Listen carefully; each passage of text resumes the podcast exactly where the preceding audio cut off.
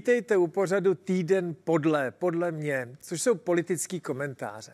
Politické komentáře je formát, kdy se snažím vysvětlit věci a dát je do souvislostí. Věci rozumějme politické.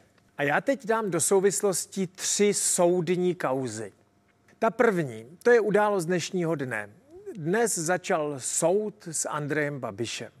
Andrej Babiš je obžalován v kauze Čapí hnízdo, že věděl, že podnik Čapí hnízdo nemá předpoklady získat státní dotaci, tedy evropskou dotaci, protože ta byla vyhrozena malým podnikům, zatímco podnik Čapí hnízdo byl součástí velkého podniku Agrofert. A aby ty podmínky splnil, tak účelově vyčlenili ten podnik Čapí hnízdo, převedl to na svoje příbuzné, aby se mohl tvářit, že je malý podnik a získal 50 milionovou dotaci. A teď já bych nerad, aby tahle ta reportáž, aby tenhle ten komentář vyzněl jako adorace Babiše nebo podpora Babiše, ale možná ano. Jo. Protože padni komu padni. Babiš stojí před soudem, je obžalován. V podstatě skoro celá politická scéna vyjma hnutí ANO a vyjma SPD, které si drží trochu odstup od toho, je přesvědčená o tom, že Babiš by měl jít sedět. Média naprosto nekriticky adorují všechny eh, Babišovo kritiky.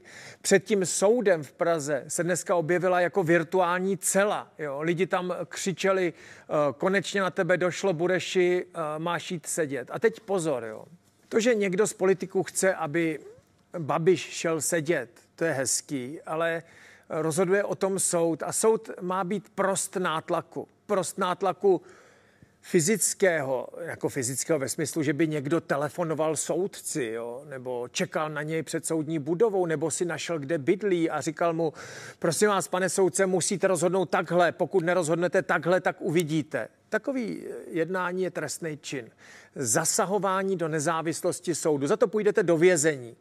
Nikdo nesmí nutit soudce, aby změnil svůj názor, protože se bojí, protože se dostane pod tlak jeho okolí nebo něco podobného. To nejde, to všichni chápeme. Jo. Soudce, který rozhoduje kauzu Čapího hnízda, anebo jakýkoliv jiný soudce, nesmí být pod jakýmkoliv nátlakem. Nezávislost soudu je naprosto klíčová část naší ústavnosti. Soudce se dostal pod neuvěřitelný tlak politické scény a médií. To je jako naprosto nevýdaný. Soudce šot, uvidíme, jak se s ním s tím vypořádá, ale jeho pozice je nezávidění hodná. Jo. Média unizono, až na výjimky, jsou přesvědčeni o tom, že Babiš je vinen. Já nevím, jestli je vinen. Já nemám ponětí, jestli je vinen. Eh, na mě to celý působí tak, že, že jestli se nestane zázrak, jo, tak vyklouzne eh, osvobozený nebo s nějakým minimálním trestem. To je jedno, jaký to bude mít důsledky. Jo jestli pravomocně odsouzení předsedy vlády, bývalého předsedy vlády a kandidáta na prezidenta bude nebo nebude příčinou nebo překážkou pro jeho budoucí kariéru, ale pravomocní rozhodnutí soudu můžeme očekávat v řádu spíše let, jo.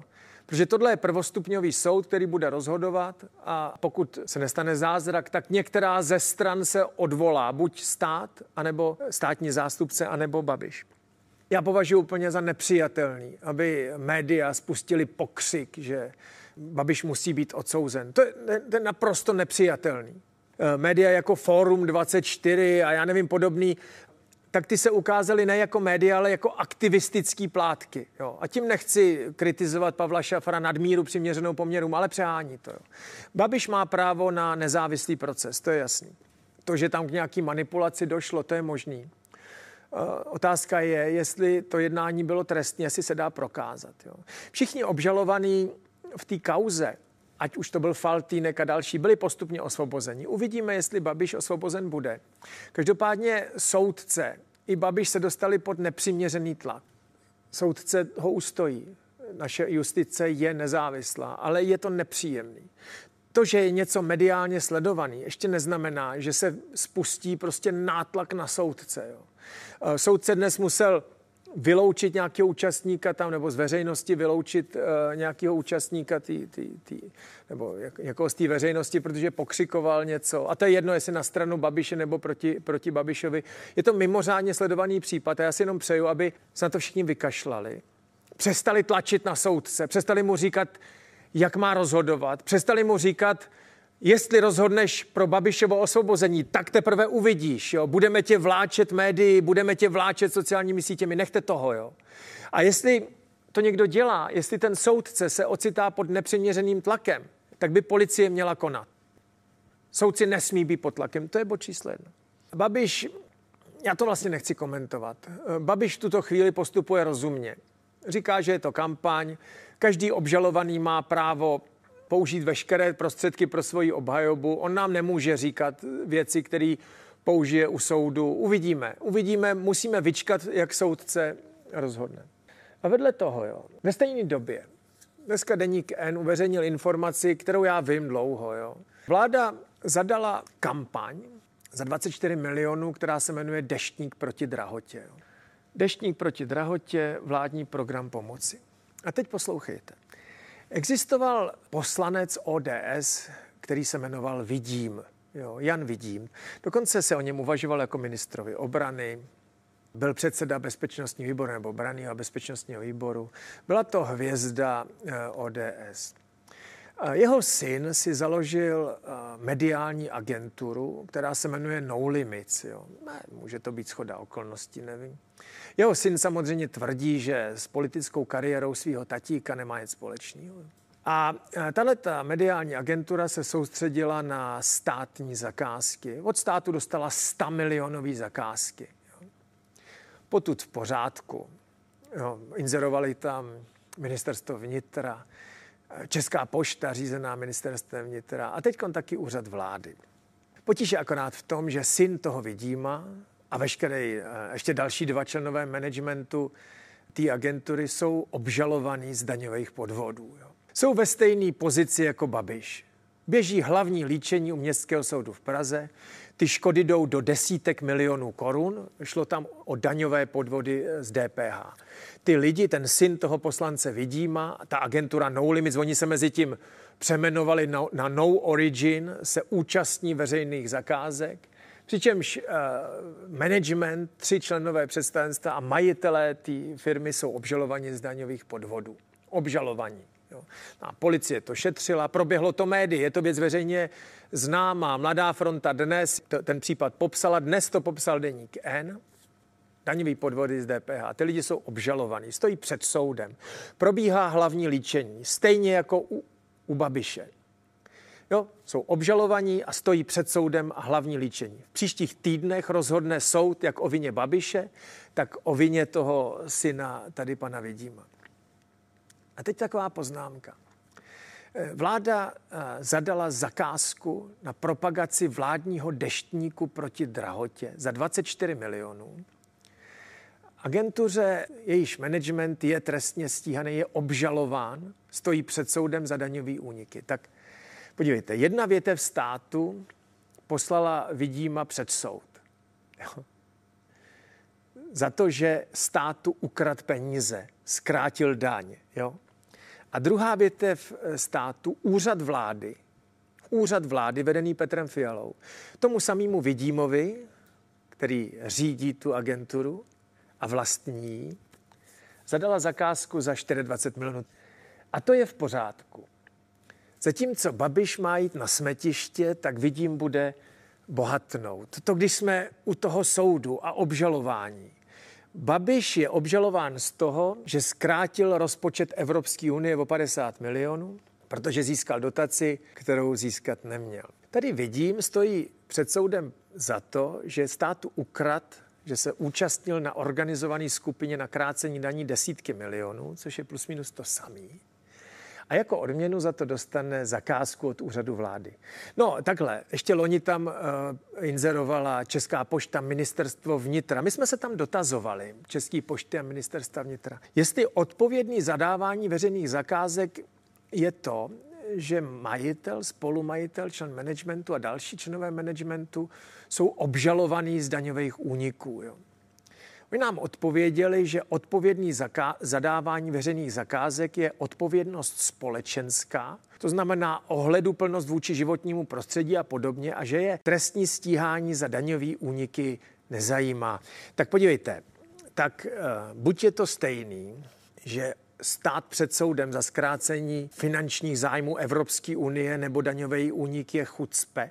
A takový člověk má být vyloučen z obchodování se státem. A nebo to chucpe není a pak dejte Pabišovi pokoj. Protože když jste dali zakázku tady Vidímovi za 24 milionů v době, kdy stojí před soudem, jo, a ne, že jste to nevěděli, za daňový úniky, no tak nechte Babiše na pokoji. A nebo Nedávejte tu zakázku tadyhle Vidímovi a jeho firmám, ať už se jmenují jakkoliv, protože stojí před soudem. A pak se chovejte k Babišovi tak, jak se chováte.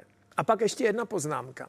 Mračková Vildumecová rezignovala na post místo předsedkyně poslanecké sněmovny za to, že její manžel se kámošil s nějakým Zakarijou Nemrahem. Jo. Zakaria Nemrach je nějaký podnikatel, který se zamotal do kauzy Dozimetr, což je ten bizarní příběh pražské politiky, nějakých konspiračních bytů a takový. Ukázalo se, že ten Zakaria Nemrach, Nemrava Nemrach, byl součástí té skupiny, jak manipulovali nějak ty veřejné zakázky, tedy v Praze v dopravním podniku a tak a byl ve vazbě. Teď už ho pustil, protože zaplatil kauci několik milionů korun, tak kluk se špatně nemá. Tak ten eh, Nemrachim byl za svědka na svatbě. Ona trochu blbě teda říkala Mračková Vildumecová, že ho moc neznala, že to byl manželovo kámoš, nevím. A teď média spustili neuvěřitelný pokřik, jo. Že ona má jít na smetiště, okamžitě rezignovat a tak. A já teď jako říkám, prosím vás, tady ten Nemrach byl na výslechu je obviněný. Jo, je obviněný. Do obžaloby před soudem je ještě dost dlouhá doba. Jo, to uvidíme, je obviněný. Mraček není obviněný. On se provinil tím, že je jeho kámoš. Jo. Mračková, Vildumecová i Mraček říkají, hele, to, že my jsme jako nevěděli, co on dělá, jo, já nevím. A Mračková Vildumecová byla kamenována a vláčena médií za to, že kámoš jejího manžela byl uh, obviněný v kauze dozimetru. Ona rezignovala minulý týden, bylo to s pláčem, protože se cítila ponížená. Babiš se za ní postavil a já jenom říkám, helejte, když vládní koalice vyhrožovala, že jí silou odvolá, protože kámoš jejího manžela je obviněný policejně, jo, tak to nepřehánějte, jo, protože vy jste dali 24 milionů chlapíkovi, který stojí před soudem, nebo jeho firmě, který stojí před soudem za zkrácení daní. Jo. Kdyby ten chlapík stál před soudem za, já nevím, ublížení na zdraví z nedbalosti při automobilové nehodě nebo podobně, tak bych možná chápal uh, argumentaci, podívejte, my za to, že je obžalovaný, co proved v soukromém životě, nemůžeme. Já, jeho firma dala nejlepší nabídku. Ale ten chlapík je obžalovaný ze zkrácení daní. Jo. Já nevím, jak soud rozhodne. Já nevím, jak rozhodne soud v případě Babiše. Ale zašlapat Mračkou Vildumecovou za to, že její manžel je kámoš, eh, člověka, který je obviněný, nic víc o tom nevíme. A ve stejné době, kdy takhle řvete, jo, dát zakázku tady Vidímovi za 24 milionů, za 24 milionů, když je současně obžalován a stojí před soudem, tady městský, před městským soudem v Praze, až jde do, do desítek milionů korun, a tvrdit, že se mě to netýká. A shodou okolností ten vidím je syn bývalého poslance ODS, tak je mimořádně, mimořádně podezřelý. Tak a teď komentář k situaci na Ukrajině. Ta ofenziva ukrajinských vojsk, já jsem si před pár týdny říkal, no, nebo jsem to tady komentoval, no uvidíme, jak to dopadne, protože eh, Rusové možná mají nekonečné zásoby té munice z dob Sovětského svazu. Nikdo vlastně neví, kolik toho má. Sovětský svaz byl mimořádně vyzbrojen tou konvenční technikou. A kolik mají dělostřeleckých granátů a protitankových min a já nevím čeho všeho, to vlastně nikdo pořádně nevěděl. Takže se očekávalo, co se bude dít. Jo.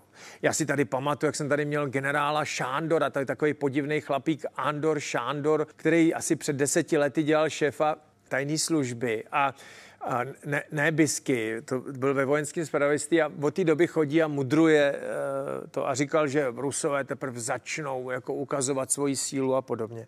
To si pamatuju. A ta, ten velký otazník byl, že my jsme opravdu neměli ponětí, kolik té munice, tanků, dělostřeleckých granátů a tak mají. Jo. To nikdo neví, to nikdo nevěděl.